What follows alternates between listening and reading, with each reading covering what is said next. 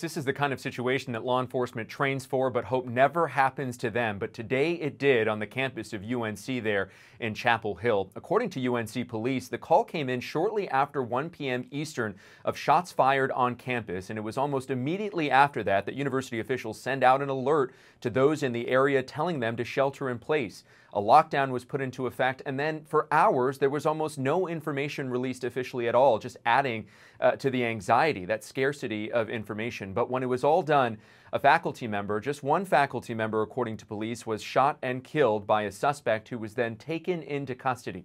That suspect has not been identified because formal charges have not been filed. This incident happened near the bell tower, which is, if you know UNC, basically the heart of campus. And this was just the second week of classes there for those students. Uh, police have not yet released a motive. They say it's too early for that, and they have yet to recover the weapon used in this incident.